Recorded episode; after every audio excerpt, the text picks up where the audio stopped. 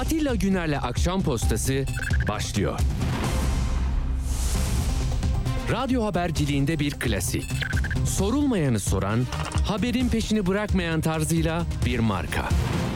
Atilla Güner'le Akşam Postası, gündeme damga vuran konu ve konuklarla hafta içi her akşam 17'de Radyo Sputnik'te. Akşam postasından hepinize iyi akşamlar efendim. Hoş geldiniz. 2 Mayıs Salı akşamı beraberiz. Dün 1 Mayıs Pazartesiydi. Dünkü etkinlikler, kutlamalar, liderlerin seçime dönük mesajlarıyla tatil günü geçirdik. Bugün de işin başındayız. Efendim tabii ki e, bu kadar kısa süre içinde hani 12 gün sonra verdiğiniz kararın neticesinde bir zarfa mühürleri bastığınız kağıdı, pusulayı koyacaksınız. Umarım e, kendinizi e, zinde hissediyorsunuzdur. Tercihlerinizin e, bir mantıksal e, sorgulama sonunda oluştuğu konusunda şüphe yok. E, ama sizin bu kendi içinde tutarlı bir işleyişle e, bir filtrelerden geçirerek bir seçmen davranışı diyorlar ya akademide.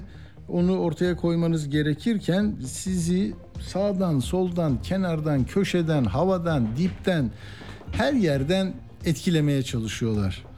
Yani ola ki sizin kararınız üzerinde bir etki yaratır ve yön değiştirir diye.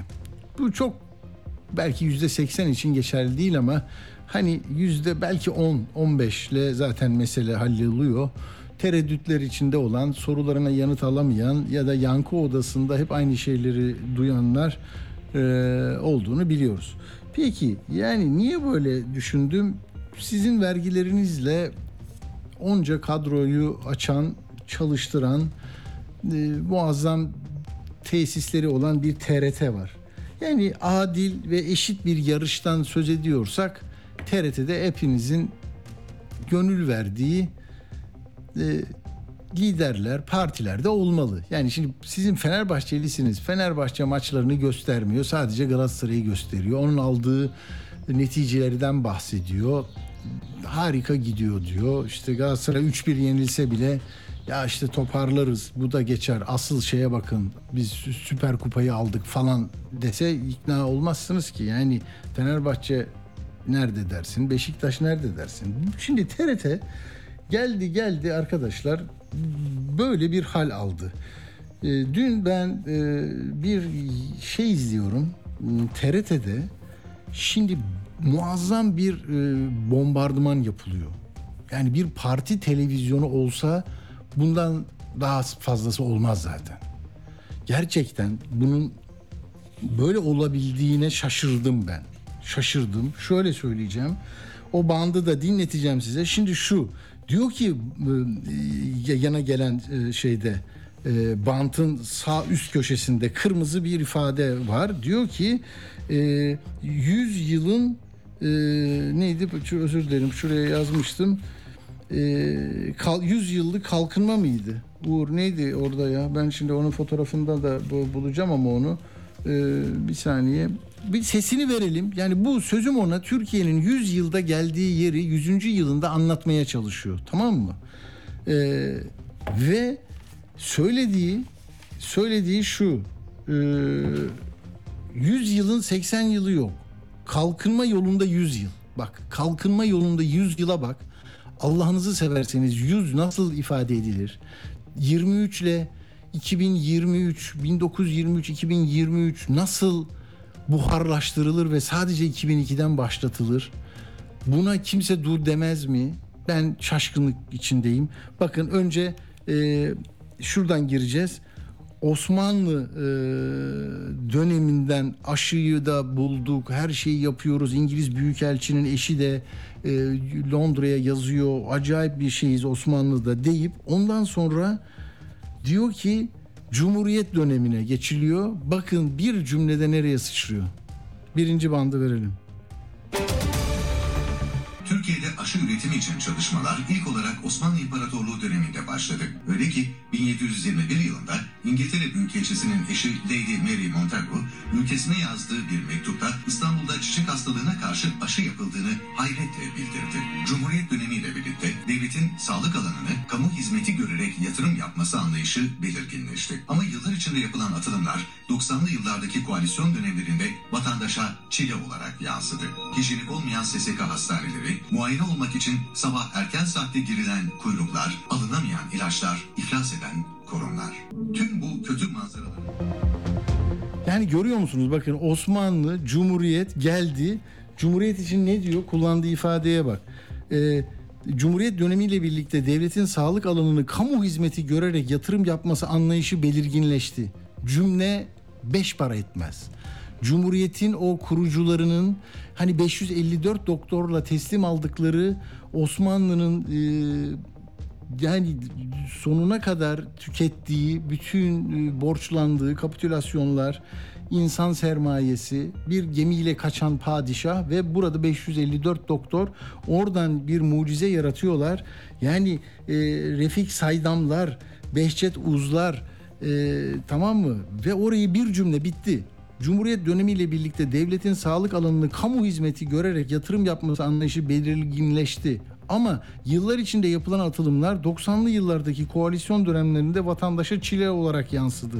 Yahu 8 kelime sonrası Cumhuriyet'in başından 23'ten 90'a nasıl geliyorsun?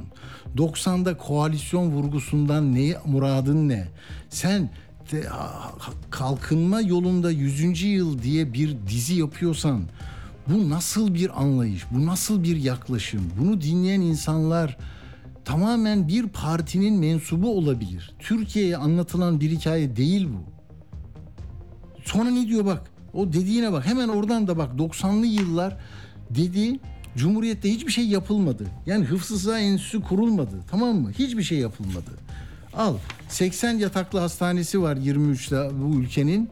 Yani onu yüzde yüzden fazla arttırıp 10 yılda getirip insanları yurt dışına yollayıp yetiştiren dünya çapında bilim insanları, hıfzı sahası, hastanesi, genç tıbbiyelileriyle e, mücadele eden e, bir şeyi yok saymak ne bu ya? Yani bu 100. yılında bir cumhuriyete yapılacak en büyük o, haksızlık bu değil mi? Ben mi böyle çok duygusala vurdum kendimi bilmiyorum ama yani inanılır gibi değil ya. Sonra da diyor bakın yani muradı şu çünkü 2002 2002'de doğdu bu Türkiye. Yani 100 yılın 80 yılı yok. Bak ikinci bantta söylüyor zaten.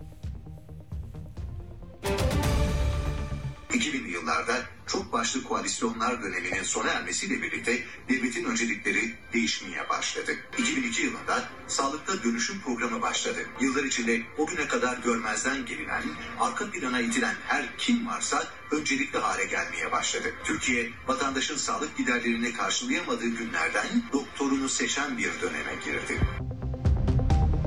Gördünüz mü? Arka plana itmiş Cumhuriyet bizi. 1923'ten 2002'ye kadar arka plana atılmışlar, ilaç alamıyorlar, yokluk içindeler falan. Tamam. Savaş Ay'ın yaptığı programı 90 küsürde yaptığı programı hala tam metin, tam video vermenin ancak şu amaca hizmet ettiğini biliyoruz.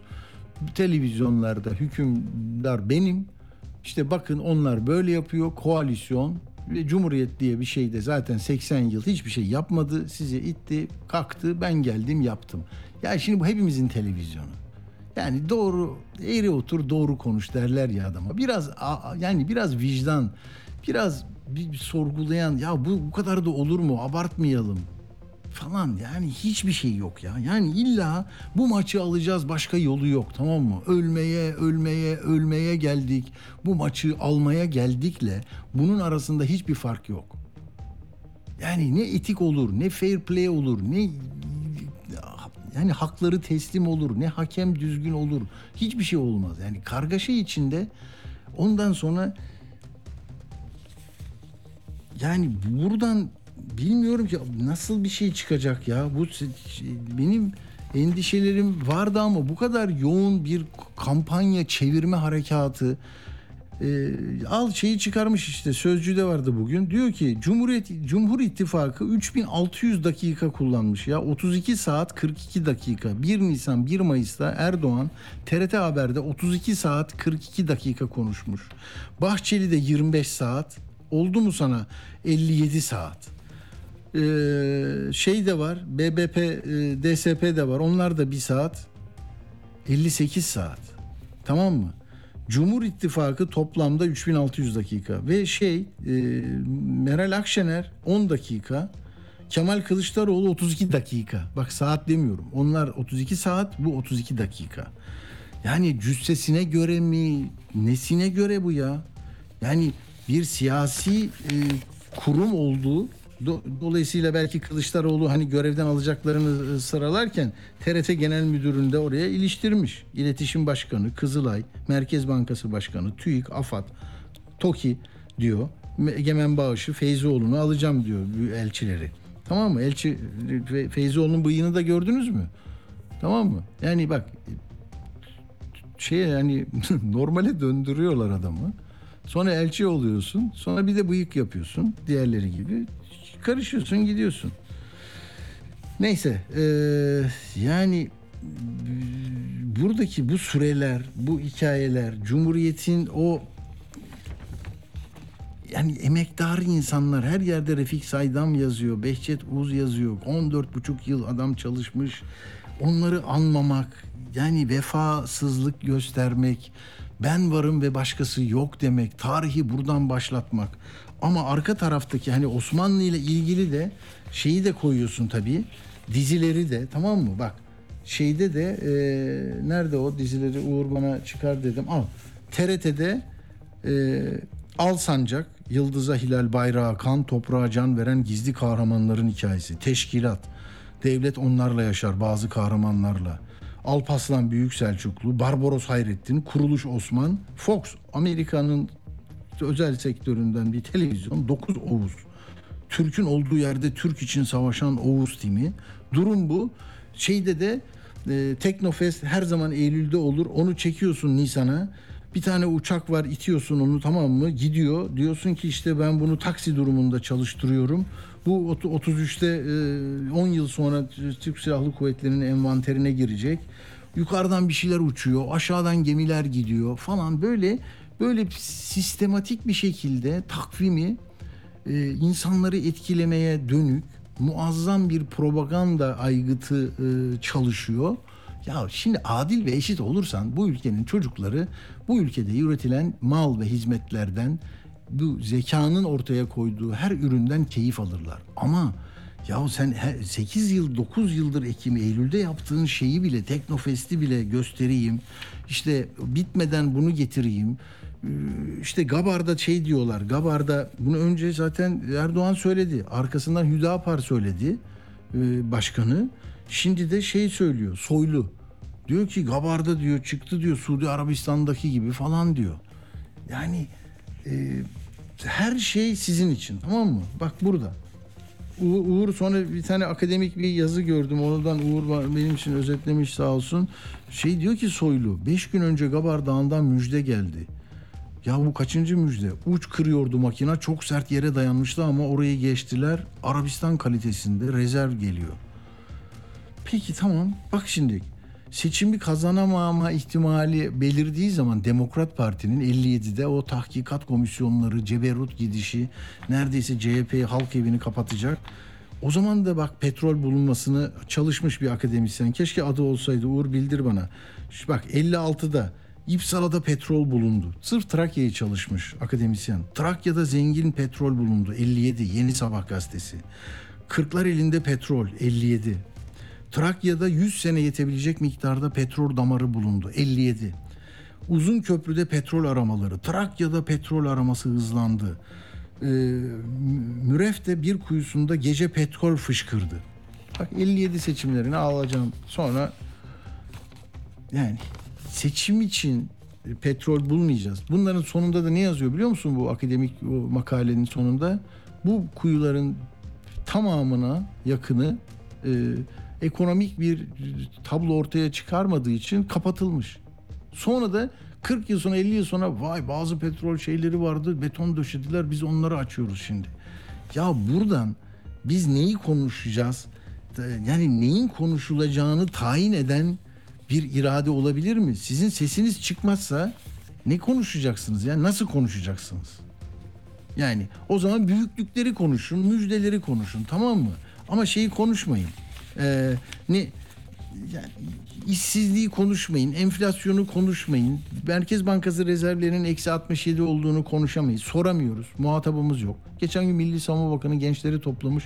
O kadar soru sorun ki diyor öğretmen diyor çalışsın dersine diyor. Ya Türkiye Cumhuriyeti Bakanına soru sorulamıyor. Çocuk ne ne soru sormayı bir tek öğretmene mi havale edeceğiz yani? Türkiye'de çocukların et balık yiyemeyen çocuk yiyebilen çocuk yüzde 12.7 tamam mı?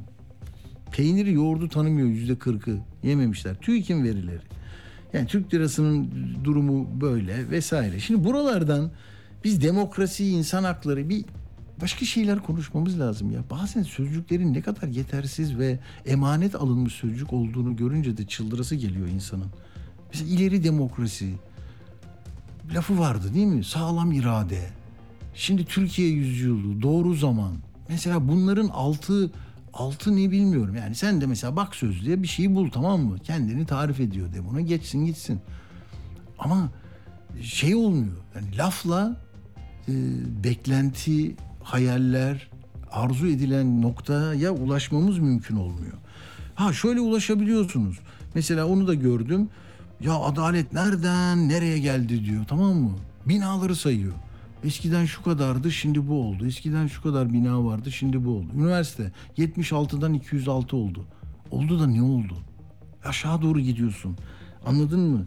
Adalette nereye gidiyorsun? 139 ülkede 117. sıraya. 126 ülkede 123. sıraya. Uluslararası Af Örgütü de ifade özgürlüğünü bulun, bulunmuyor diyor burada. %82. Toplumun %82'si böyle söylüyor. Dünya Adalet Projesi, The World Justice Project bunlar böyle söylüyor Türkiye'yi. Yani 140 ülke arasında 116.sın. Ya aşağı doğru gidiyorsun. Gri listedesin. Şeffaflık sorunun var denetlenemiyorsun. Ya, ya şey diyor devlet sırrı diyor, ticari sır diyor. Öğrenemiyorsun, bilgi alamıyorsun ama karşında mesela TOKİ'yi kapatacaklar bunlar diyen iktidar sözcüsünün lafını duyuyorsun. TOKİ niye kapansın? Kim dedi? TOKİ'nin müdürünü açıp alacağım diyor, değiştireceğim diyor.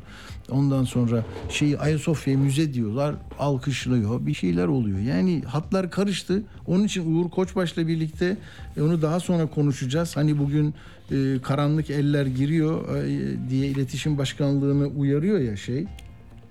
E, Kılıçdaroğlu işte bu şey yapacaklar diye e, Cambridge Analytica gibi Analytica gibi e, bir operasyon yapacaklar aman dikkat diyorlar. Videolar e, sizin e, tercihlerinizden çıkaracakları bir sonuçla sizi e, sizin oy verme davranışlarınızı değiştirmeye yönük kişisel şeyler olacakmış. E, size dönük bir şeyler olacakmış. Kulis öyle yazıyor Murat Yetkin bilmiyorum.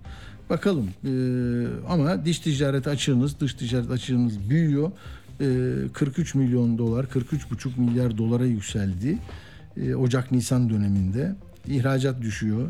İthalat bile yapılamıyor artık. %4,5 azalmış. İhracat da %17 düşmüş. Durum bu. İşte bu tabloda herkes koşturuyor, koşturuyor. Kendi penceresinden bir şeyler anlatmaya çalışıyor. Kimisi Cumhuriyet'in başlangıcı yapıyor kendisini. Kimisi de işte başka şeyler, başka yerler. Hafta sonuna hiç girmeyeceğim. Hani İzmir'e de e, iki lider de geldi. İzmirliler zaten neyin ne olduğunu görmüştür. Biz de resimlerden, videolardan e, kısmen gördük. Bugün de Erdoğan Antalya'daydı. Sonra Konya'ya gidecek bu sıralarda. Kılıçdaroğlu Ağrı'daydı. E, Van'da, şu anda Van'da. Akşener'de Afyon ve Sivas yapıyor bugün. Ve buralardan verilen mesajlar ne olur ne biter bilmiyorum ama Erdoğan'ın hani Selahattin Demirtaş'ı çıkaracaklar, Selo'yu Öcalan'ın yerine getirecekler demesi enteresan. Hani e, İmralı'daki, Edirne'dekine hesap soracak diyordu. Hala oralarda bir sorun var. Demirtaş oturdu e, uzun uzun yazmış. Diyor ki yani çözüm sürecinde görüşmeye gittik İmralı'ya. iki muazzam bir e, odayı gösterdiler. İşte toplantı salonu, yatak, güzel e, işte ahşap döşenmiş bir şey, banyo, küvet koyacağız diyor cezaevi müdürü. Öcalan da demiş o zaman yani ben, bunlarla beni e, şey yapamazsınız yani başka türlü e, yürümesi lazım bu çözümün gibi.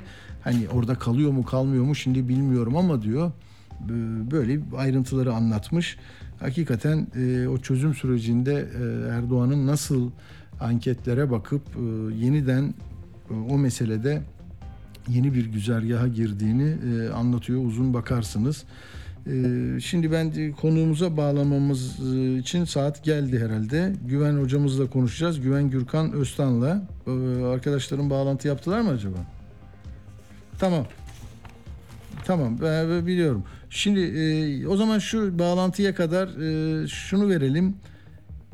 İmamoğlu e, Ağrı'da e, o sesi verelim. Arkasından da Kılıçdaroğlu'nu peş peşe dinleyelim. Sonra da Akşener'i de verin hatta. Üç liderin e, Akşener de Afyon'da konuştu. Akşener'in de bu Süleyman Soylu'nun hani siyasi darbe diyor 14 Mayıs'ta. Siz de darbeye iştirakten yargılanacaksınız zaten e, iktidara vermezseniz. Onun için de bir kamera düzeni falan olması lazım ama kimin nereye verdiğini de nasıl bulurlar? Bir dikkat edin oy verme bölümünde ne var ne yok. Evet hadi dinleyelim e, İmamoğlu, Kılıçdaroğlu, Akşener.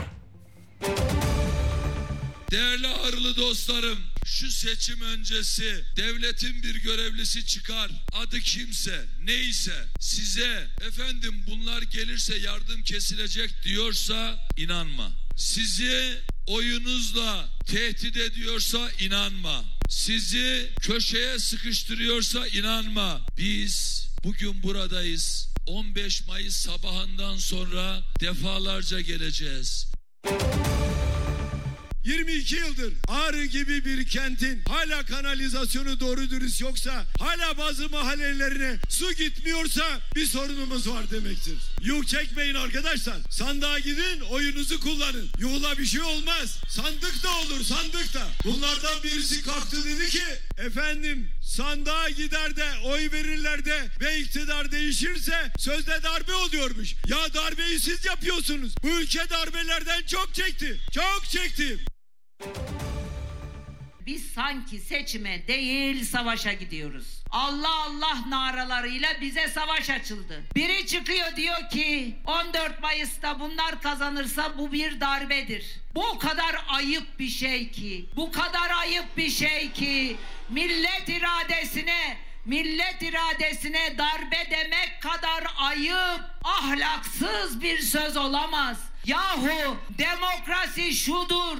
Bu millet ister birilerini seçer. Muhterem 21 yıl bu millet seni seçti. Biz de sana amenna ve saddekna dedik. Milletimizin kararına uyduk. Çünkü millet bir karar verir. Bu atla deve bir durum değil. Ama doymadınız. Yetkiye doymadınız. Güce doymadınız. Hırsızlığa doymadınız. Haksızlığa doymadınız.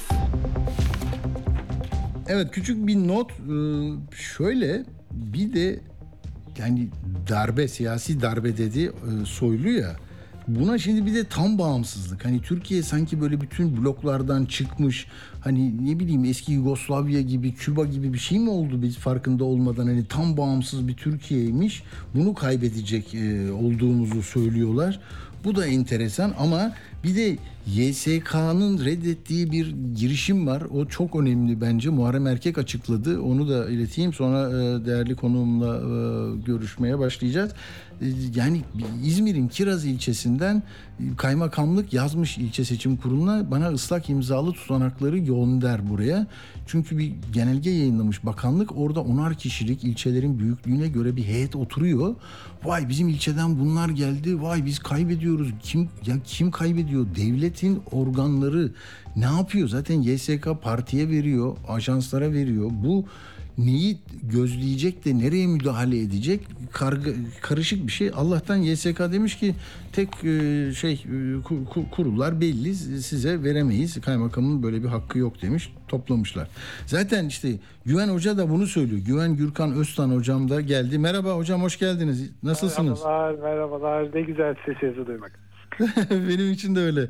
Şimdi siz tabii böyle tam bir gazeteci başlığı gibi de atmışsınız. Bizi hoplattınız. Sandığı devirmenin hazırlığı mı yapılıyor diye. Tabii burada işte e, tereddüt yaratan bazı hususlar var. Yazınızda ayrıntılı. Yani endişeli misiniz hocam? Önce yani böyle işaretler hangi işaretler size şey gel bu bunu bu duyguyu yaşattı? Tüm bu süreç aslında seçim kanununun değiştirilmesi Hmm. ve seçim esnasındaki işleyişe müdahale edilmesiyle başladı. Seçim kanunundaki değişiklikler e, her ne kadar iktidarın kendi seçim mühendisliğine bir, bir, bir ürün olmakla birlikte bugün gelinen yeri itibariyle e, o iktidarı çok artık kazandıracak bir pozisyonda değil. Ancak sandık kurullarının oluşturulması meselesinde yapılan işler e, elbette daha baştan soru işaretleri e, uyandırıyordu. Yani işte en kıdemli e, yargı üyesi yerine kurra yolları vesaire.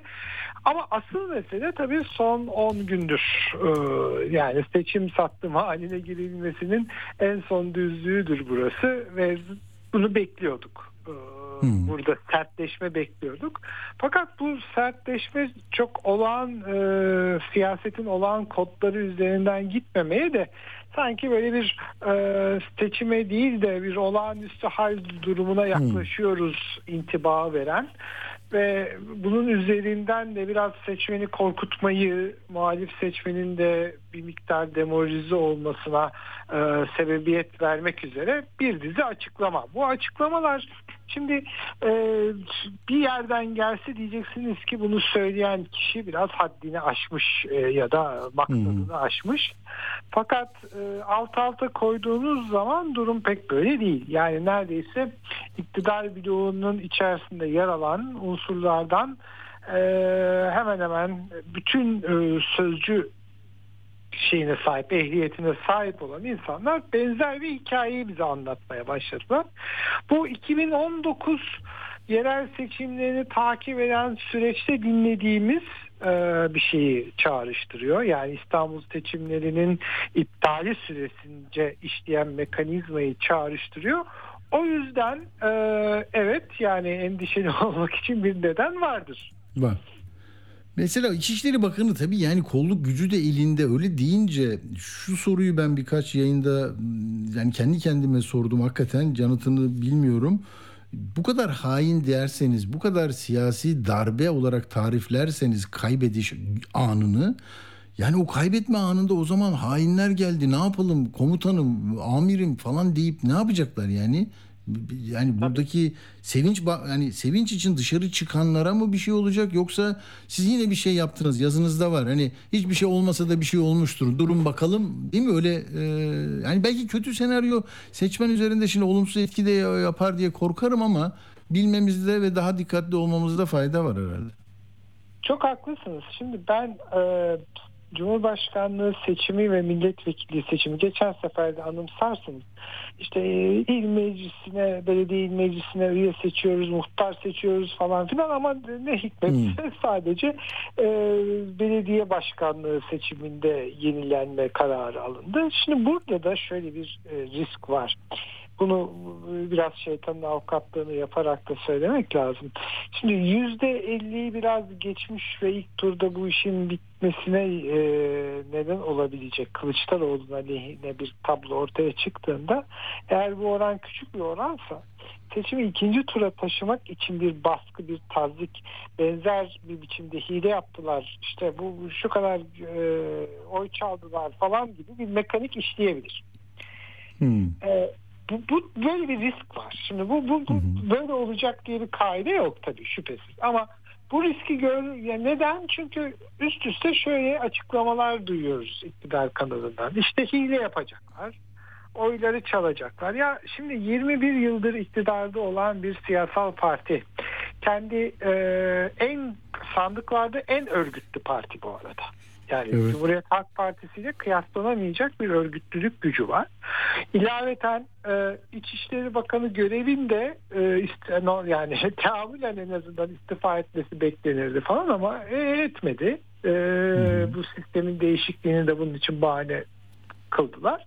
Her neyse ama sonuçta devletin kolluk kuvvetlerinin elinde olduğu ve e, sandıklarda da her sandıkta elemanın olduğu bir siyasal partiden bahsediyoruz. Şimdi yani o zaman da, nasıl olacak bu dedikleri? Yani e, bunun akılla izanla açıklanabilir bir yanı yok. Aslında muhalefette doğru projekte ettikleri şey seçimin sonuçlarına dair daha şimdiden kendi tabanlarında e, bir soru işareti oluşturmak.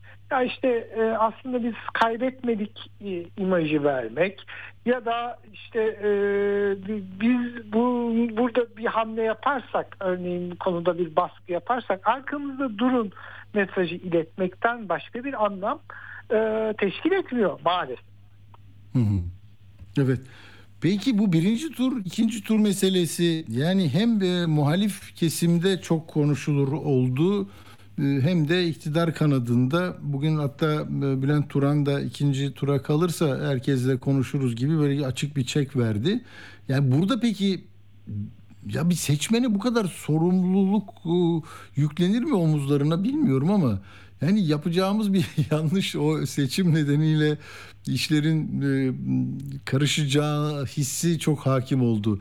Ben görüyorum mesela ya şimdi bunu buna verirsek işte parlamentoda böyle yaparsak öbür tarafın işi işi mi bozulur acaba sorun mu olur diye böyle başlamış bilmiyorum. Orada nedir ta, ta, tavır ne olmalı ne düşünüyorsunuz? Şimdi aslında e, bu sistemin e, kuruluş biçiminde yanlışlık var. Yani işte Amerika'da e, ara seçim gibi bir mekanizma var. E, parlamento hem senatoda hem e, temsilciler meclisinde yürüyen sistem. İşte iki yılda bir arada seçim yapıyorsunuz. O biraz başkanın e, performansının onaylandığı bir şey oluyor. Sert bir kuvvetler ayrılığı var ve e, senatonun ciddi bir gücü var. Şimdi Türkiye'de bunlar olmadığı gibi bir de bu seçimler üst üste. Ee, bunun yarattığı ciddi bir e, kafa karışıklığı var. Yani şöyle e, denklemler geçiyor insanların aklından. Ya parlamentoda üstünlük elde edilemeden ikinci tura geçilirse ne olur? Ee, bu acaba işte iktidarın e, lehine mi olur vesaire. Bu denklemi iyice bilinmez hale getiren bir sistem. Hmm. Güçlüyken bu güçlü olanın çok işine yarıyor tabii. Yani ona göre kurgulanmış ama şu anda bu güce sahip değil e, iktidar kanadı. Onlar için de bir belirsizlik e, var. Üstüne üstlük mecliste çoğunluğu elde etmeleri de pek kolay görünmüyor. Yani kafa kafaya bir, şey ya da 2-3 milletvekili az fazla gibi bir durum var. Ee, ne, neden çekiniyor insanlar? Şundan çekiniyorlar. Çok açık söylemek lazım.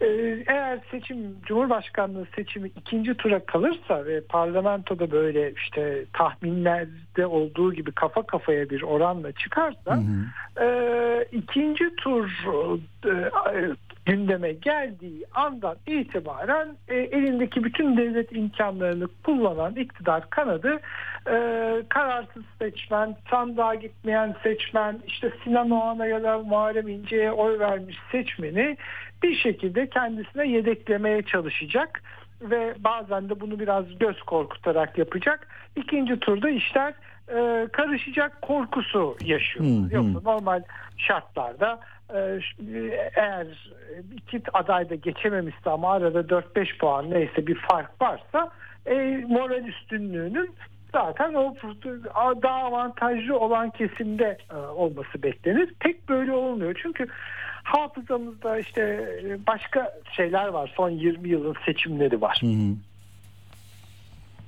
Tabii siz mesela 7 Haziran 1 Kasım vurgusu da yapmışsınız en son okuduğum e, değil mi yazınızda? Evet.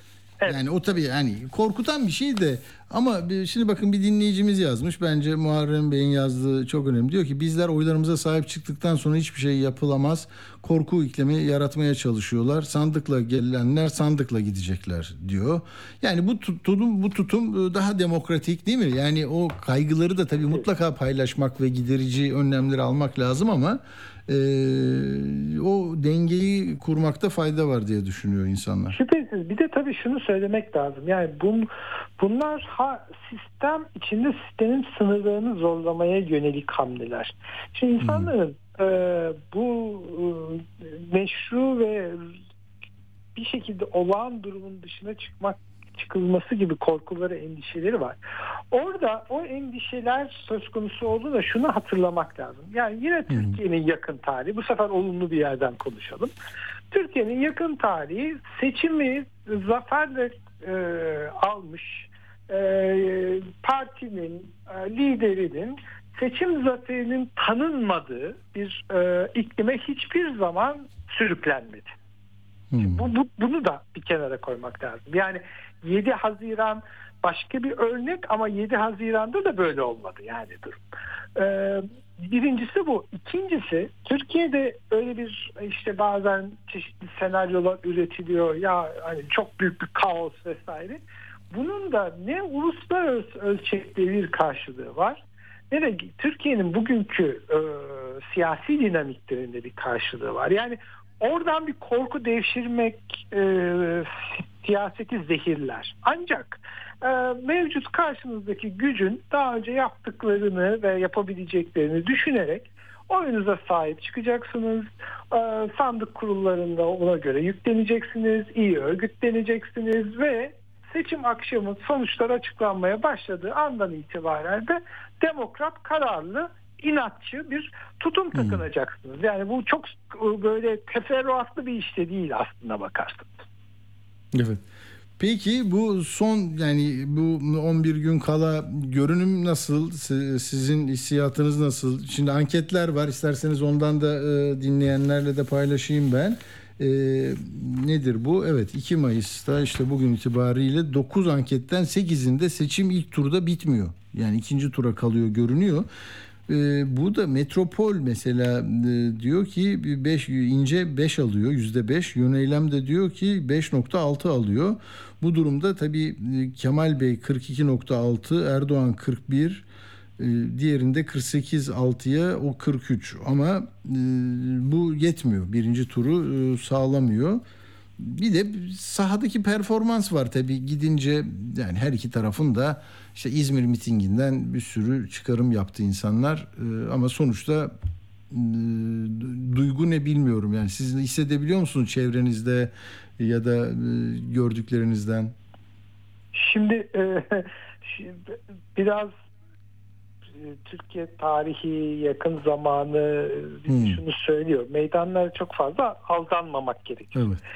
E, çünkü meydanları doldurmanın farklı şekilleri e, mümkündür. E, meydanlardaki coşkunun e, her sandığa yansıması her zaman olmayabilir. Öyle olsaydı işte 2018 Cumhurbaşkanlığı seçimleri esnasında Muharrem İnce'nin hem Tabii. İstanbul hem İzmir mitingleri e, herhalde Türkiye'deki kitlesel katılımın en yüksek olduğu mitingler arasındaydı.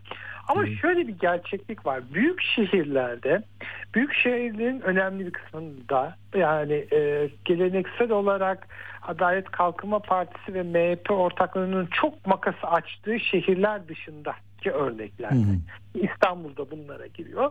Burada benim gözlemlediğim 2019 öncesinde başlayan, 2019'da yani hayır da başlayan aslında 2017 referandumunda başlayan ve devam eden trend bugün de sürüyor. Yani e, iktidar büyük şehirlerin önemli bir kısmında e, benim gözlemim en az 7-8 büyük şehirde e, Millet İttifakı'nın gerisinde kalacak. Hmm. E, bu açığı işte Anadolu'da daha kemik e, kitlesinin bulunduğu bazı e, şehirlerle kapatmaya ya da işte e, Urfa gibi, Kayseri gibi falan böyle geleneksel seçmeninin daha fazla olduğu yerlerle kapatmaya çalışacak. Hmm. E, bu da şöyle bir sonuç doğuruyor gözlemleyebildiğim kadarıyla.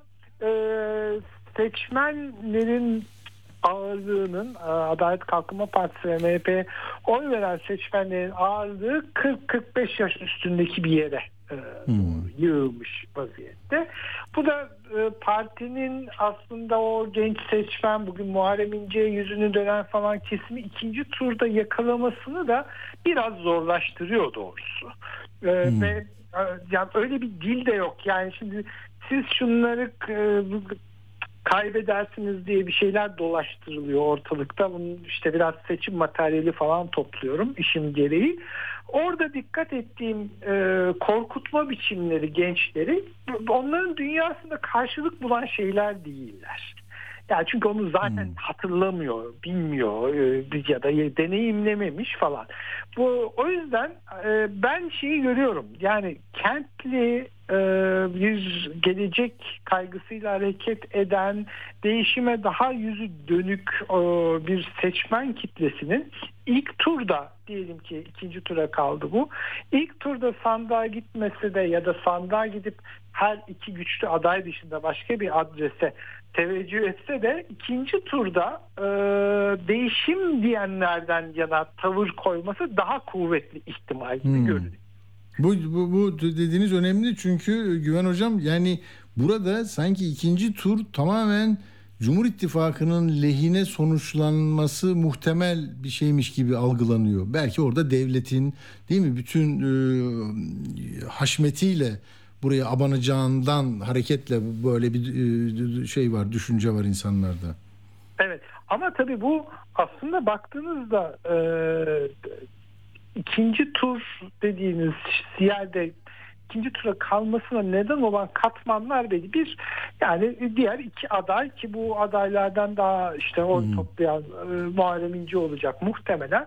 E, bir, bir kararsız seçmen diyebileceğimiz gidip de sandığa oy vermeyecek ya da sandığa gitmeyecek seçmen. Şimdi ikinci tur olduğunda ee, zaten daha önce bir adayın arkasında olmuş seçmen dağılacak ve bu dağılım %50 %50 olsa bile arada Hmm. eğer anlamlı bir fark varsa şeyi değiştirmeyecek, dengeyi değiştirmeyecek. Bence önemli olan e, burada şu yani birinci turda örneğin çeşitli nedenlerle ben özellikle kadın ama daha önce AKP'ye oy vermiş bazı seçmen de hissediyorum bunu. Yani çok gitmek istemiyor ya da işte giderse de e, eli çok fazla Erdoğan'a mührü basmaktan geçmiyor. Çünkü daha yakıcı ekonomik kriz hissediyor falan. En azından bir kesim. Hepsi için söyleyemeyiz bunu. Ama buradaki davranış değişir mi gibi bir düşünce var. Bunun da seçim sonuçlarını çok büyük değiştirmesi mümkün değil. Çünkü aslında Erdoğan karşısındaki adayların ortak keseni bu insanların seküler siyaset e, hattını benimsemeleri. E, oranın da bence gideceği adres az çok %70'e %30, %60'a %40 neyse bellidir. E, o yüzden ikinci turdan öcü gibi korkmamak gerekir. Tabii ilk turda Hmm. bitmesi toplumu daha rahatlatır Tabii. ama öbüründen de çok korkmamak lazım. Anladım. Bu bu evet bu bu e, farklı bir bakış açısı E, bence e, o açıdan kıymetli. Hocam son olarak 2-3 dakikamız var. Başka böyle dinleyenlere vermek istediğiniz kendi gözlemlerinizle oluşan bir kanaatiniz var mı? Sandığa doğru gidilirken e, sizi e, yani bunu da söylemem lazım dedi diyeceğiniz bir şey varsa onu alacağım. Ee, aslında şöyle bir bir değişiklik var onu vurgulamak istiyorum. Tamam. Ee, toplum olarak genel eğilimimiz şu sanki gözümüzü kapasak açsak ve 14 Mayıs akşamında sonuç her neyse onu görsek. Yani Hı. böyle bir zamanda atlama yapmak istiyoruz. Şu günlerin hızlı geçmesini istiyoruz. Çok doğru Ee, bu çok. Ve çok. bu günler içinde e, çok büyük işler yapmak istemiyoruz. Zaten Hı. sistem büyük ölçüde kilitlenip 14 Mayıs'a e, odaklandı. Böyle durumların şöyle bir yanı var. E, yani kitleler, demokrasi ve siyasetle olan ilişkisinde orta erimli bir soğuma, e, Hmm. bir belirsizliğin yarattığı bir çekilme durumudur bu.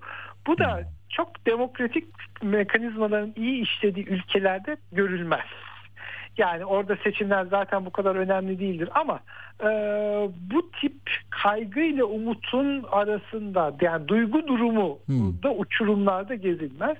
Stres yaratıyor o zaman değil mi? Yani o stres yaratıyor hakikaten bir insan üzerinde. Şüphesiz. ve biz o stresi toplum olarak bastırıyoruz. Bunun bu bastırılmış stresin e, yaratabileceği bazı handikaplar var. Siyasetin bu alanı meşru e, barışçıl yollarla gevşetmesi gibi bir sorumluluğu var. Sonuç ne olursa olsun sonuçta bu ülkede yaşamaya devam edeceğiz hep beraber. Çok güzel. Peki doçent Güven Gürkan Öztan hocama çok teşekkür ediyorum katkıları için. Sağ olun. Ben çok teşekkür ediyorum. Sağ olun. İyi akşamlar Görüşmek hocam. Sağ olun. Hoşçakalın. Evet e, böyle yani çok güzel ifade etti. Ben de bazen yani şu 15 Mayıs sabahı olsa diyorum ama m, yani meslek yıllarını söylemekte e, çok doğru bilmiyorum. Ya 42 yıl sonra hala ben peki 15 Mayıs sabahında neyi anlatacağım diyorum. E, Yeniden işte şu oldu, bu oldu, sandıktan şu çıktı, orası karıştı ya da ya işte kutluyorlar ve çok demokratik bir devir teslim töreni için tarih belirlendi falan. Yani böyle mi olacak? Hollanda'daki gazeteciler gibi mi olacağım? Yine oradan e, dan dun böyle hani taktik maktik yok yine bir şeylerin arasından size anlatmaya çalışacağım. Daha duru temiz bir şey e, bulmaya mı çalışacağım yine? Yani yoruldum diye bazen söylüyorum ya. E, çok şey e, stres, stres yaratan bir iş ya bir seçimi bile yani şimdiden seçimi kazananların hain olduğunu ve darbeci olduğunu söyleyince seçimleri niye yaptığımızı düşünüyorum. O zaman mesela seçimler eski böyle bir laf vardı hatırlar mısınız? Ya aslında seçim yapacağız ama adı seçim olmayacak bunun derdi bazı bu kafa kafa patlatanlar. Yani çünkü neden seçim dediğin hani iki eşit adil bir yarışla daha iyi yapacağını söyleyenin insanlar üzerinde bir rıza üretmesi ve bu görevi alması abi bizde öyle değil. Tamam burası 2002'den itibaren Cumhuriyet'in başlangıcı diye gösteriliyor ya ya da neyse hadi uzatmayayım burayı da şey yani kim iyi olursa o kazansın değil de aynen bakın Antalya'da ne dedi Erdoğan biliyor musunuz not aldım buraya. Ee, Judy, Ga, Judy'yi, Gabar'ı, e, Tendürek'i nasıl mezar ettik? Ee, e, Kılıçdaroğlu sana da sandıkları mezar edecek bu Antalya halkı. Şimdi mezar, sandık, ölüm, şehit, şehadet, en yüksek mertebe falan bunlar bunlar değil mesele ya. Bunlar yani demokratik, hukuk, ne anayasanın başlangıç ilkelerinde ne yazıyorsa kardeşim o o çerçevede bir seçim olacak tamam mı? Hainlerse zaten hainler TC vatandaşı olamaz. Hain dışarıda bir yerdedir. İçeridekiler de mahkemeler bakar ona. Yani nasıl olacaksa. Hadi küçücük bir tanıtım verin bakalım. Ondan sonra Uğur'un da şeyiyle kapağıyla Uğur'a gidelim. Çünkü Kemal Bey'in söylediği o dark web, dark, dark web, karanlık web, işte bir manipülasyon yapacak olan e, eller, karanlık eller neymiş? Uğur onlara çalıştı, onları konuşacağız. Radyo haberciliğinde bir klasik.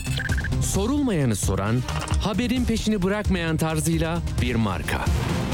Atilla Güner'le Akşam Postası, gündeme damga vuran konu ve konuklarla hafta içi her akşam 17'de Radyo Sputnik'te. Atilla Güner'le Akşam Postası devam ediyor. Dünyada anlatılmayanları anlatıyoruz.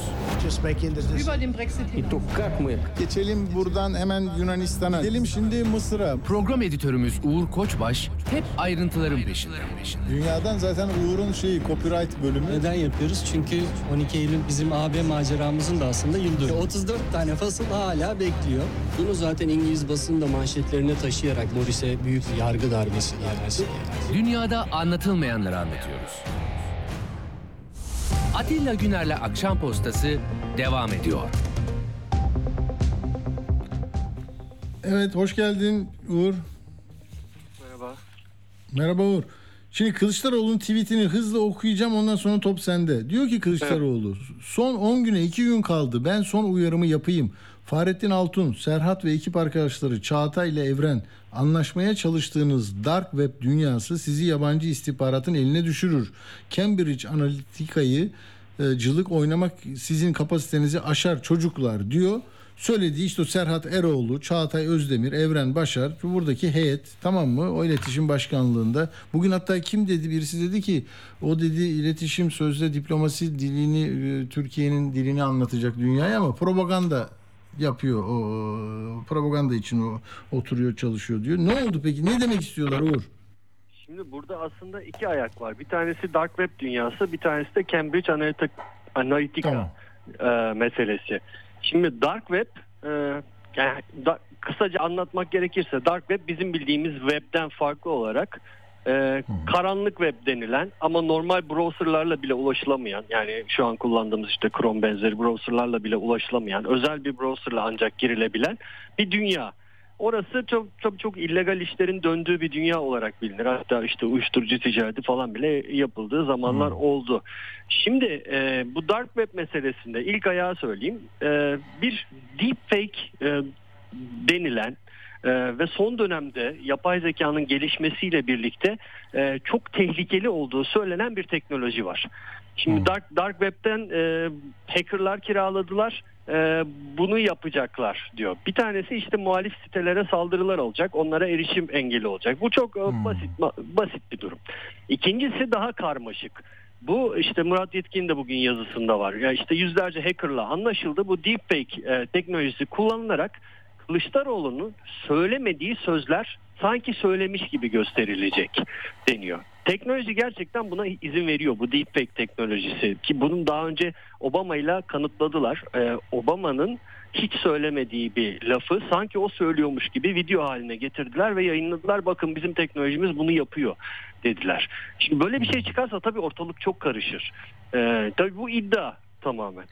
Ee, hem ses kayıtları hem sahte video e, kayıtları üretmek için düğmeye basıldı diye CHP'de bir istihbarat varmış. İkinci ayak Cambridge Analytica meselesi. Cambridge Analytica neydi? Onu da hatırlatmak gerekirse 2014 yılında Facebook'la bir anlaşma yapıyor. Bu siyasi bir danışmanlık şirketi İngiltere merkezli ve 87 milyon Facebook kullanıcısının bütün verilerini alıyor e, yasa dışı olarak yani bunların sadece 270 bini bilgilerin paylaşmasını kabul ediyor ama Facebook'un bir e, açığından veya göz yummasından 87 milyon kişinin verileri alınıyor. Şimdi bu veriler nedir?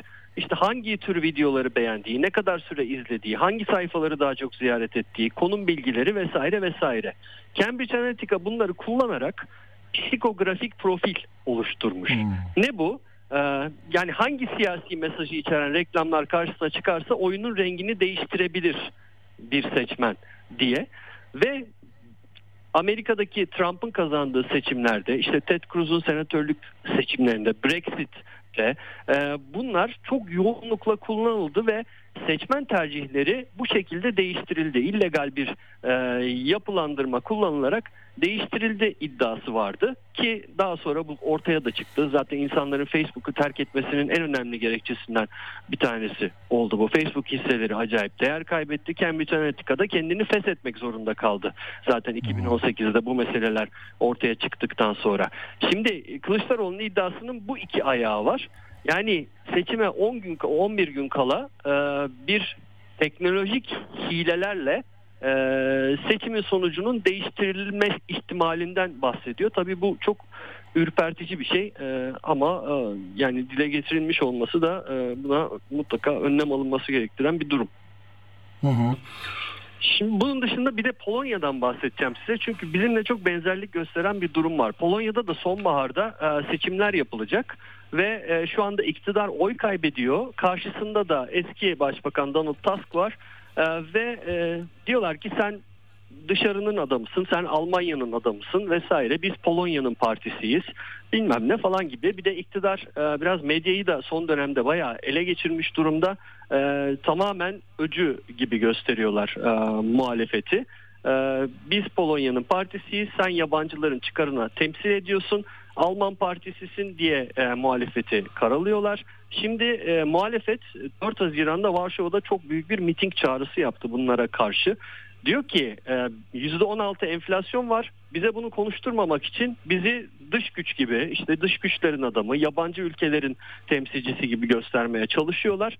O yüzden biz fiyat artışlarına, hırsızlığa ve yalanlara karşı çok büyük bir miting yapacağız. Bunu da Polonya'da diktatörlüğün yıkılmasına yol açan o e, özgür seçimlerin gerçekleştirildiği tarihte yapacağız diyorlar. Ama tabii iktidar bununla da yetinmedi. Ee, bu TASK hakkında, eski lider hakkında soruşturma başlattı.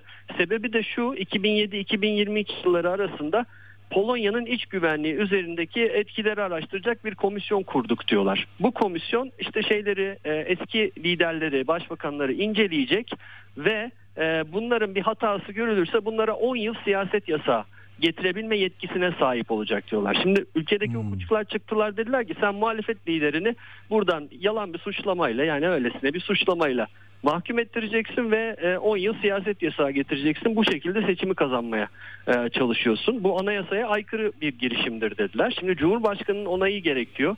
Herkes e, gözlerini Cumhurbaşkanı'na çevirmiş e, durumda. E, bu yasayı imzalama e, diye. Ve e, işte orada da bizde Suriyeliler var. Orada da Ukraynalı sığınmacılar işte eğitim ve sağlık sistemi üzerine büyük baskı oluşturuyorlar. İktidar bunu da konuşturmak istemiyor e, diye laflar. Yani çok benzer bir seçim süreci yaşıyor Polonya'da. E, ve orada da şimdi hem Cumhurbaşkanı'nın kararı hem de o e, hukukçuların e, ne yorum yapacağı bu komisyona onun e, cevabı bekleniyor. Anladım. Peki Uğur çok teşekkür ediyoruz. Ben teşekkür ediyorum. Görüşmek üzere. Şimdi Van'dan çok sayıda video geliyor. Van'da Kılıçdaroğlu İmamoğlu ile birlikte oradaydı. Gerçekten bir yürüyüş yolu var. Çok büyük bir caddesi vardır. Hatta Türkiye'nin en pahalı caddesi derler Van'a gittiğinizde size. Kiralar inanılır gibi değildir. E, tabii sınır ticareti çok yoğun. İran'dan gelenler oluyor. Bir de çevre iller Van'ı e, Van Gölü'nü de e, severler. Orada çok alışveriş yaparlar. Neyse yani inanılmaz görüntüler var. Konuşmasının bir bölümü dinledim. Ben şimdi tam metni de önümde bakıyorum. E, en fazla kullandığı sözcük adalet olmuş. Ama mesela e, Kürt sözcüğü hiç geçmemiş konuşmasında. Hani biz Türk Kürt kardeşiz vesaire gibi bir cümlede bile yok. Dikkat etmiş. E, ben Mustafa Kemal'in Çankaya'sına gideceğim. Sarayları sevmiyorum diyor. E, ve e, burada ekonomi ağırlıklı konuşmaları var. Adaletsizlikle mücadele edeceğim. Adaletin olmadığı yerde bereket olmaz, kardeşlik olmaz, çocuklar yatağa aç girer, e, milyonlar yoksul olur diyor. En büyük vurgu burada onu görüyorum. Ha, bu ülkede hiç kimse inancından ve kimliğinden ötürü ötekileştirilmeyecek. Allah'ın yarattığı en değerli varlık insandır ve benim başımın üstünde yeri vardır diyor. Yani o çerçevede kalmış. Peki biz şimdi buradan yolcuya gideceğiz. Küçük bir tanıtımla birlikte yolcudan dinleyeceğiz analizlerini.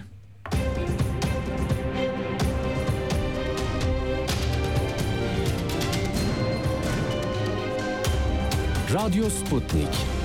Anlatılmayanları anlatıyoruz. Radyo haberciliğinde bir klasik.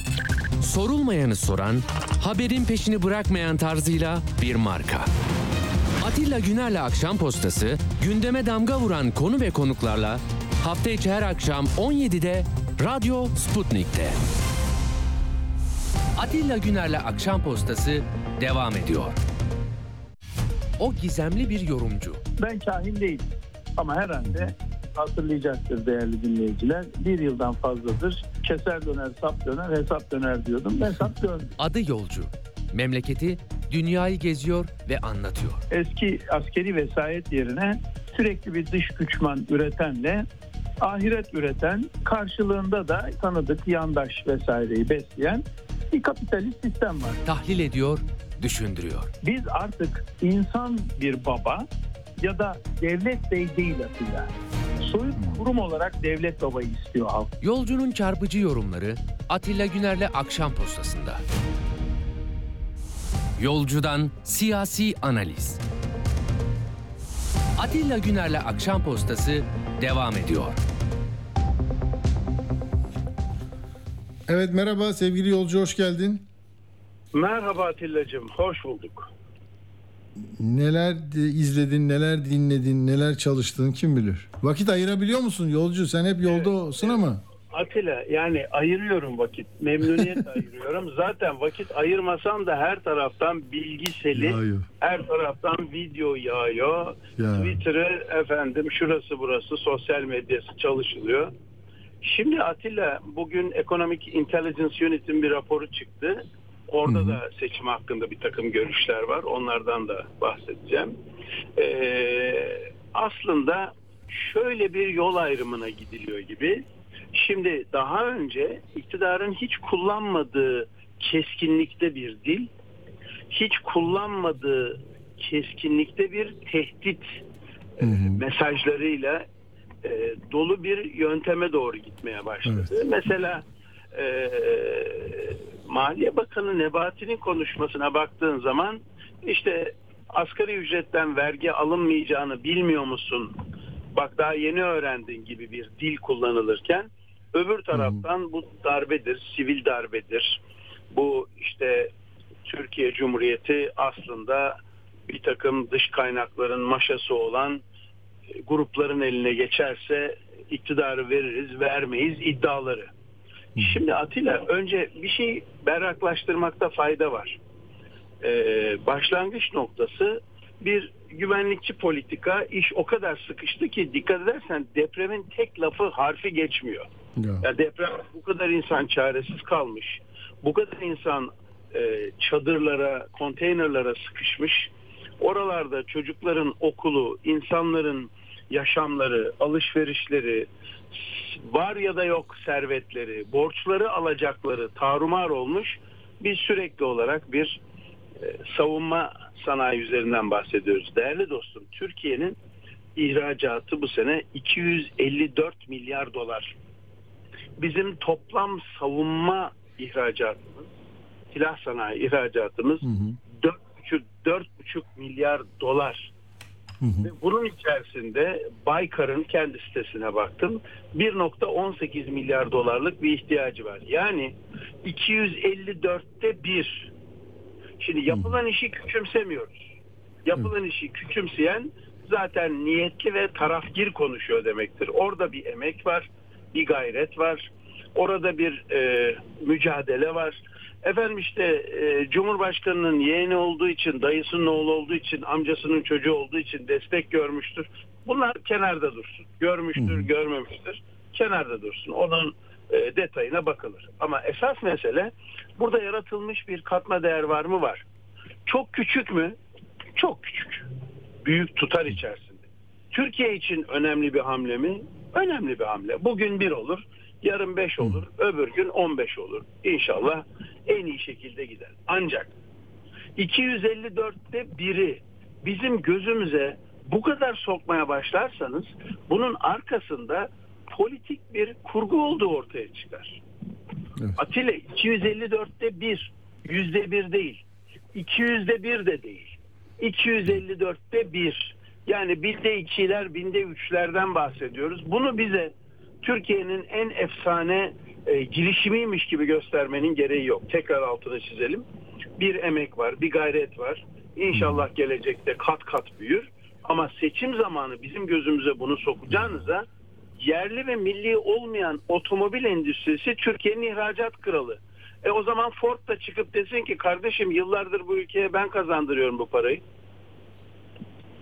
Her sene kazandırdığımız para bu kadar desin yani. E ne oldu şimdi otomobil endüstrisinde bunun kat kat 20-30 milyar dolar hani e, yedek parçası, yan sanayisi falan onunla birleştirdiği zaman çok ciddi bir yekün tutuyor. Burası Ama birisi de yolcu çok özür dilerim birisi de ama bu stratejik kardeşim stratejik bir ürün yani eskiden biz bunu dışarıya veriyorduk yapıyoruz bak bölgede de güç olduk falan o yerine Atilla, oturuyor mu? Şimdi şö- şöyle düşünelim. Stratejik e, kelimesini e, insanlar bilerek Çok iyi. bilmeyerek kullanıyorlar. Tamam mı? Bu çok popüler kavramlardan bir tanesi. Elbet stratejik ürün. Fakat Hmm. dünyada hiç olmayan bir şeyden bahsetmiyorsun Atilla. Tabii. Herkes de vardır onda. Dünyada Covid aşısı yani Covid aşısı değil değil mi mesela Covid aşısıyla Değil, böyle bir şey değil başka bir şey. Atilla. Yani evet birçok ülkeye ihracat yapılması bizim için avantajlı bir şeydir. Türkiye'nin bu endüstride bulunması, buraya yapılan arge, buraya yapılan yazılım, burada yetişen gençler hepsi başımın üstüne. Hiç laf yok. Sonuna kadar da desteklenmeli. Kimse buna köstek olmamalı. Ancak benim kastettiğim konu demin dediğim gibi şöyle kayrılmıştır böyle yap- onu kenarda tutuyorum. Var yok az çok onu kenarda tutuyorum. O başka bir tartışmanın konusudur. Bugün Güney Kore'de e, 1980'lerin sonunda İktidar 5 tane endüstri seçmiştir. Demiştir ki işte teknolojide şunu yapacağız, gemicilikte bunu yapacağız falan filan, otomobilde şunu yapacağız. Bütün bu Kia'ların, bütün bu Hyundai'lerin çıkışı orası. Hyundai aslında bir inşaat şirketidir. Gemicilik işi yapar. Orada bir şey yok Atilla. Yani bir endüstrinin seçilmesi, bir endüstrinin desteklenmesi başka konu. Birey olarak bir şirketin kayrılması başka konu bak. Destek başka, kayrılmak başka. Onu da anlıyorum, kenara koyuyorum. Ancak ya güzel kardeşim 1 milyar dolarlık bir şeyi dakikada bir de gözümüzün içine bu kadar sokmayın. Böyle dehşet bir şeyden bahsetmiyoruz. F-35'in karşısına koyduğunuz uçaklar 5. jenerasyon uçaklar değil. Tankın içinde motoru yok. Kore'nin NATO tarafından reddedilen motorunu kullanıyoruz. Biz TOG'un en son veri setine bakıyoruz. TOG e, bir başarıdır, bir yazılımdır, bir donanımdır, bir emek, bir gayrettir. Onun içinde aynı cümleleri kullanıyor. İyi de TOG Euro NCAP denen Avrupa'daki büyük çarpışma testlerine girmedi Atilla henüz. Ya da girdiyse bir dinleyicimiz lütfen iletsin. Ben de yanlış bilgim varsa düzelteyim. Çarpışma testlerine girmemiş bir otomobili dünyanın en büyük ithalat e, gelecekte ithalattan kurtarıyorum sizi. Türkiye'nin otomobil ihtiyacını karşılayacak gibi yapılan şey propagandadan başka hiçbir şey değil. Bir tane hava kuvvetlerine ait mont giyip insanların karşısına çıktığın zaman bu tür montlar simgeler taşır. Bu simgeler de gerçekten e, hak ettiğin zaman oraya da yoksa çocuk oyuncağı değil ki iki tane oraya kanat taktığın zaman kaç bin saat uçmuş pilot demektir o. Ya kusura bakmasın Sayın Cumhurbaşkanı pilot mu? Bisiklete binerken görmedim ben. Ara sıra araba kullanıyor. İşte varsa metro metro trenlerini kullanıyor ama yani anladım simgeyi fakat montla çıkmak ne demek? Ya kardeşim askeri vesayet, askeri vesayet diye yıllarca bize bunu bahsetmediniz mi?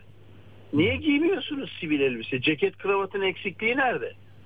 Ya montla neyi anlatıyoruz? Yani bu üniformayla kastedilen ne?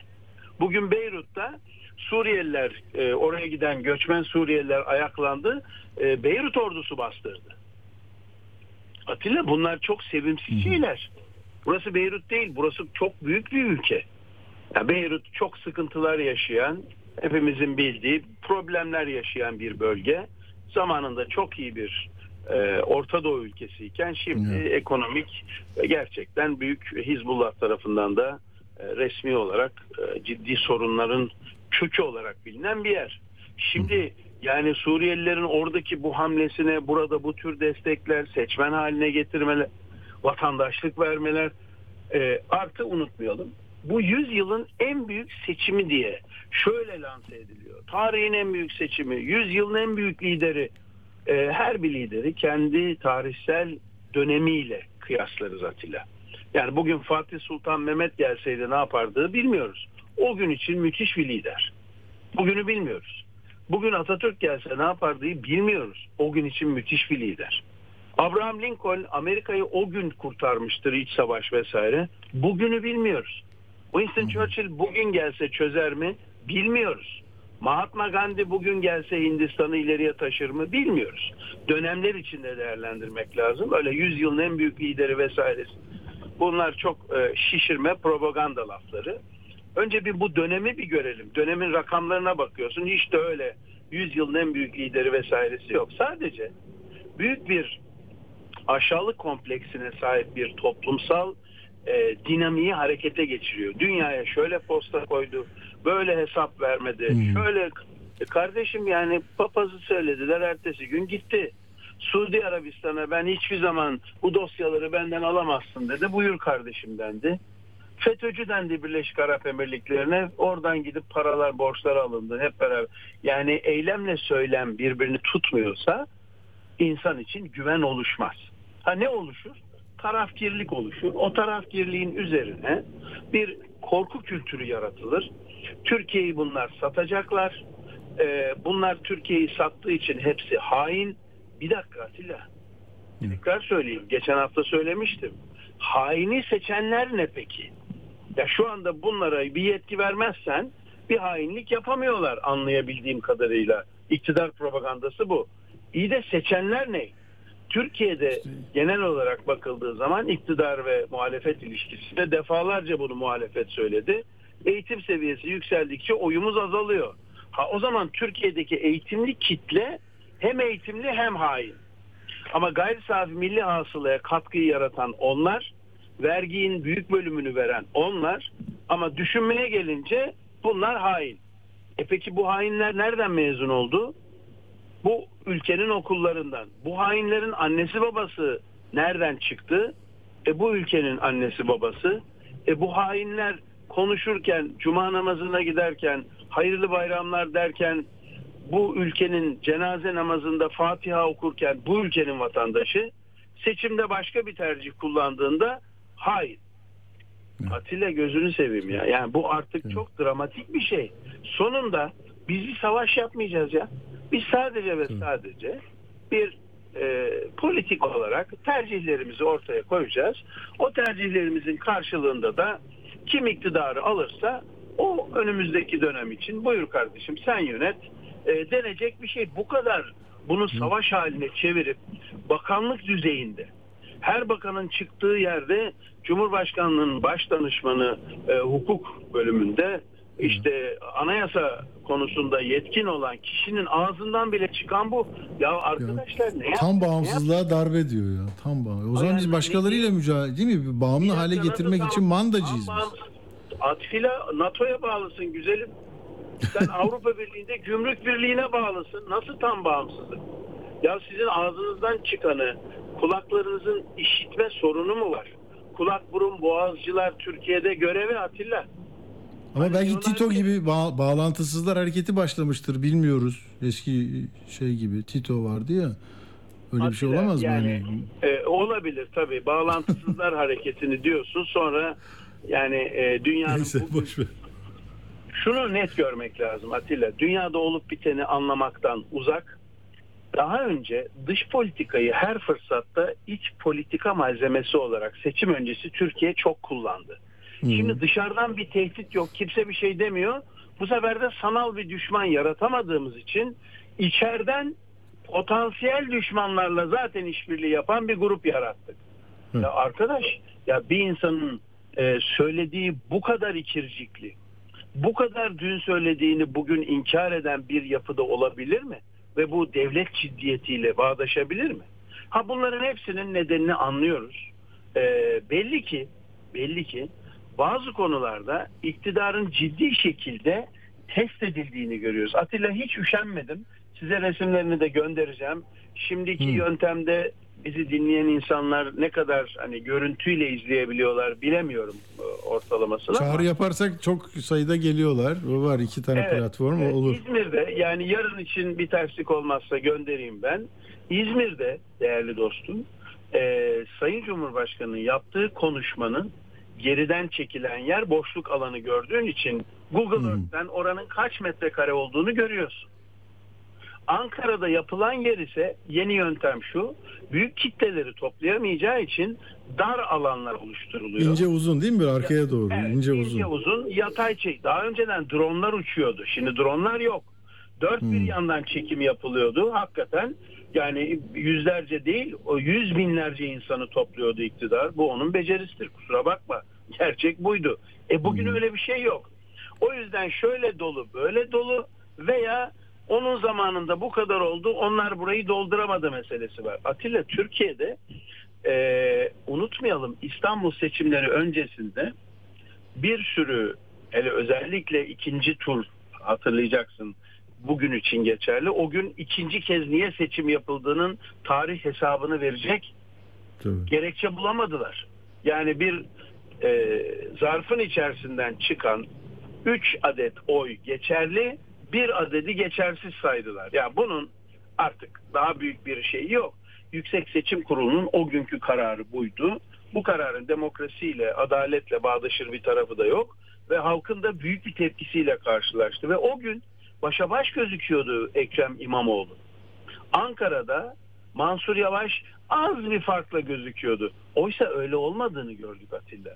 Halkın tepkileri çok e, beklenti üstünde olabilir. Şu anda görünen mesele daha önce söylediğim konularda bir değişiklik şimdilik hala yok. Muharrem İnce oy kaybetmeye devam ediyor. Bu hani benim sahada gün gün sokak sokak dolaştığım bir şey değil. Etraftan gördüğüm, okuduğum, izlediğim, dinlediğim kendi zihnimde oluşturabildiklerimle bakıyorum elbette ama Muharrem İnce'nin oyu hep 2-4 aralığında olacak diyordum. Oraya doğru gidiyor. Her zaman söylüyorum. Yanılabilirim. Kahin değilim. Öbür taraftan Sinan Oğan Milliyetçi Hareket Partisi'nde kavga etmeyen, milliyetçi bir söylemin arkasında daha genç, dinamik ve bir vaatte bulunabilecek. Yani Milliyetçi Hareket Partisi'nin gelecekte bir yönetici e, potansiyeli taşıyan bir aday olarak duruyor. Ve orada da MHP'nin üzerinde çok ağır bir Sinan Ateş meselesi var. Orada bir berraklaşma görüyoruz. Yani yukarıya doğru bir puan artışı var ama o tabii çok cüzi miktarlarda bir puan yani sonuç itibariyle 3 puana çıkar ise Muharrem İnce'nin de 2 ila 3 puanlık bir şey var. Şimdi bu 6 puan niye önemli ama aynı zamanda niye önemsiz? Biz ne konuşursak konuşalım sen de yaşamışsındır, çevrenden de duymuşsundur. Ya son ana kadar a dedim ama yine elim gitmedi. Ben yine aynı şeyi yaptım düşüncesi önemli. Burada yüzde 10 ila 14'lük bir kararsız kitleden çok yoğun biçimde bahsediliyor. Bu yüzde 10 ila 14'lük kitlenin kararsızlığı ise e, tahmin ediyorum bugün bu hafta Perşembe günü e, büyük oranda netleşecek. Bekir Ağırdır'ın Honda araştırması Türkiye'de en ciddi alınan araştırmaların başında geliyor. Elbet diğer ciddi alınacak araştırmalar da var ama en ciddi alacak araştırmaların başında geliyor. E, Perşembe günü saat 12'de açıklayacağını söyledi. O önemli bir indikatör olacak Atilla. Orada benim e, şimdilik düşündüğüm şu e, yaklaşık olarak 42-44 puanlık 42-44 puanlık bir e, iktidar oyu gözüküyor. Bu aralık o gün iyice netleşmiş olur. Bizde sonucu tam ben yani perşembe günü benzer şeyleri perşembe akşamı konuşurken e, bunları hatırlatacağım sana. 42-44 aralığında bir bugünkü iktidarın e, elinde bir puandan bahsediyoruz. E, çok fazla değişmiyor. 46-48 puanlık bir aralıktan bahsettiğin zaman işte Millet o kararsızların Millet İttifakı'nı görüyorsun. Tabii geri kalan e, Muharrem İnce ve Sinan Oğan diye. Bu tabii Cumhurbaşkanlığı konusu. O 10-14'lük kitle de biraz daha berraklaşmış olur. Çünkü artık seçim dediğimiz şeye neredeyse hani bugün itibariyle topu topu 12 günlük bir süre kaldı. Artık son son günü de eğer seçim Tabii. günü diye sayarsan Tabii, 11 11 gün gün. Tabii. dolayısıyla 11 günde Türkiye'de çok büyük karar değişiklikleri olmaz. Büyük gruplar için. Yani Cumhur İttifakı ve Millet İttifakı'ndan birilerinin ya vazgeçtim ben karşı tarafa geçeyim söz konusu olmaz. Ne olacak o zaman? İki tane hareket belirleyici olacak birinci tur için Atilla. Ben yine aynı e, varsayımımı sürdürüyorum. Büyük oranda Millet İttifakı'nın büyük oranda derken yüzde yüz değil ama yüzde 60'a 40 oranında Millet İttifakı'nın birinci turda kazanma olasılığı var. Neye bağladığımı da söyleyeyim. Bu da ağırlıklı olarak Atilla'cığım e, kararsızlar ve Muharrem İnce'den eksilen oylar demek.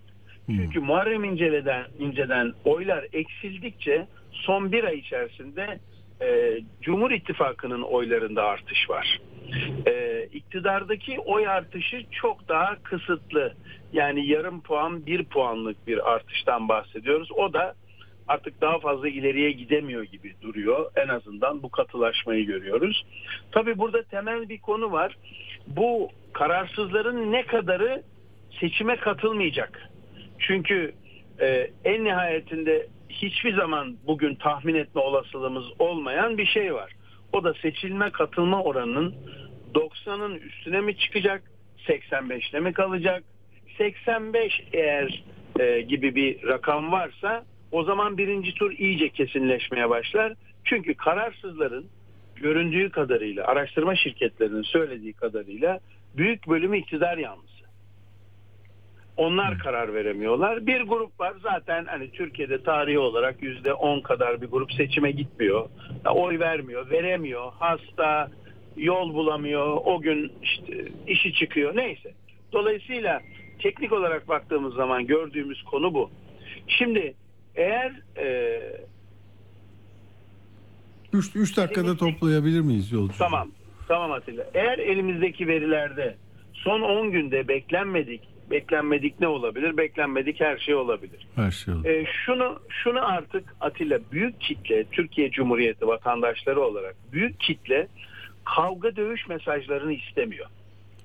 Önümüzde 10 gün var. 10 gün boyunca her gün bunlar hain, bunlar hain, bunlar hain İstanbul'da büyük patlamaya bu yol açtı. O 800 bin oyun arkasında hem bir adaletsizlik hem de bunlar hain, bunlar yapamaz, bunlar edemez ve e, ne yalan söyleyelim hepimiz biliyoruz. E, CHP'li muhtemelen İyi Parti içinde geçerlidir. CHP'li ne kadar belediye başkanı varsa analarından emdikleri süt burunlarından geldi. Devlet her türlü konuda elinden ne geliyorsa engelledi. E, kaynakları kesti, yasaları değiştirdi, bölgeleri değiştirdi. E, sonuç itibariyle neredeyse çalışamaz hale getirdi onları.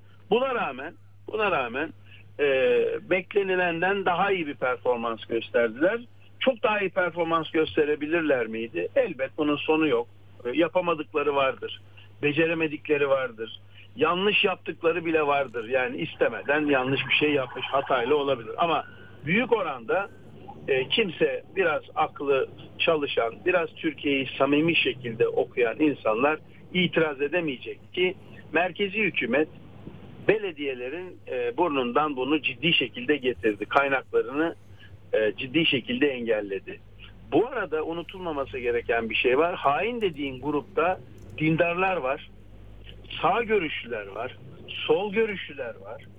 Dünyaya daha farklı bakan insanların e, birliğinden bahsediyoruz. Bütün bunların hepsi eğer sadece CHP oyu olsaydı o zaman katı bir oy geçişinden bahsedemeyecektik. Oysa Meral Akşener'in e, İyi Partisi'ndeki toparlanmayı küçük de olsa yukarı doğru toparlanmayı görüyoruz. Buradaki temel mesele 3 faktörle bitirelim. Birincisi Perşembe günü saat 12'de Bekir Ağırdır'ın açıklamasında şunu göreceğiz. Kararsızların durumu nedir? Kararsızların eğilimi nedir? İkincisi tahmini olarak bir rakam verebilirse katılım oranı ne olacak? Üçüncüsü Muharrem İnce'deki erime nereye doğru evriliyor? Ve Perşembe günü itibariyle de muhtemelen Perşembe akşamı konuşurken bu konularda biraz daha berrak konuşma imkanımız olacak. Çok güzel. Bir de şeyi hatırlatayım. Sen dedin ya bu dozu artıyordu İstanbul seçimlerinde de buna evet. yakın bir dil var. Hani çok meşhur Sisi mi diyeceğiz, Yıldırım mı diyeceğiz. Onun tarihine evet, baktım evet. yolcu. Onu da seçimlerden 3 gün önce söylemiş 19 Haziran'da. Yani bakalım yine seçimlere çok yaklaştığımızda o zaman üstü kapalı darbeci denmiş ama şimdiden zaten İçişleri Bakanı darbeci olduğumuzu yani muhalif farklı düşünenler için söylüyorum bunu ya da bu hainlere bırakılmaz dediğini biliyoruz. Bakalım da bu 10 günde neler göreceğiz. Çok teşekkürler. Bu hafta iki gün daha bizimle Atilla. berabersin yolcu. Harikasın. Ben Çok teşekkür ediyoruz. E, katılacağım. Bir şey söyleyeyim. Atilla Sisi mi dendi. E Sisi ile gidip el kendisi oldu. E nasıl olacak şimdi bu? o zaman yine bir sorun çıkmayacak demek. Ama iktidar Sisi'yi seçti Atilla. Nasıl olacak bu iş? nasıl? Çok teşekkürler yolcu. Sağ ol katkıların için. Çok sağ ol. Evet o zaman bitiriyoruz. Dediğim gibi zaten 25 geçiyor, 26 geçiyor. Enver'in programı da başlamak üzere. Hepinize iyi bir akşam diliyorum. Hoşçakalın. Atilla Güner'le Akşam Postası sona erdi.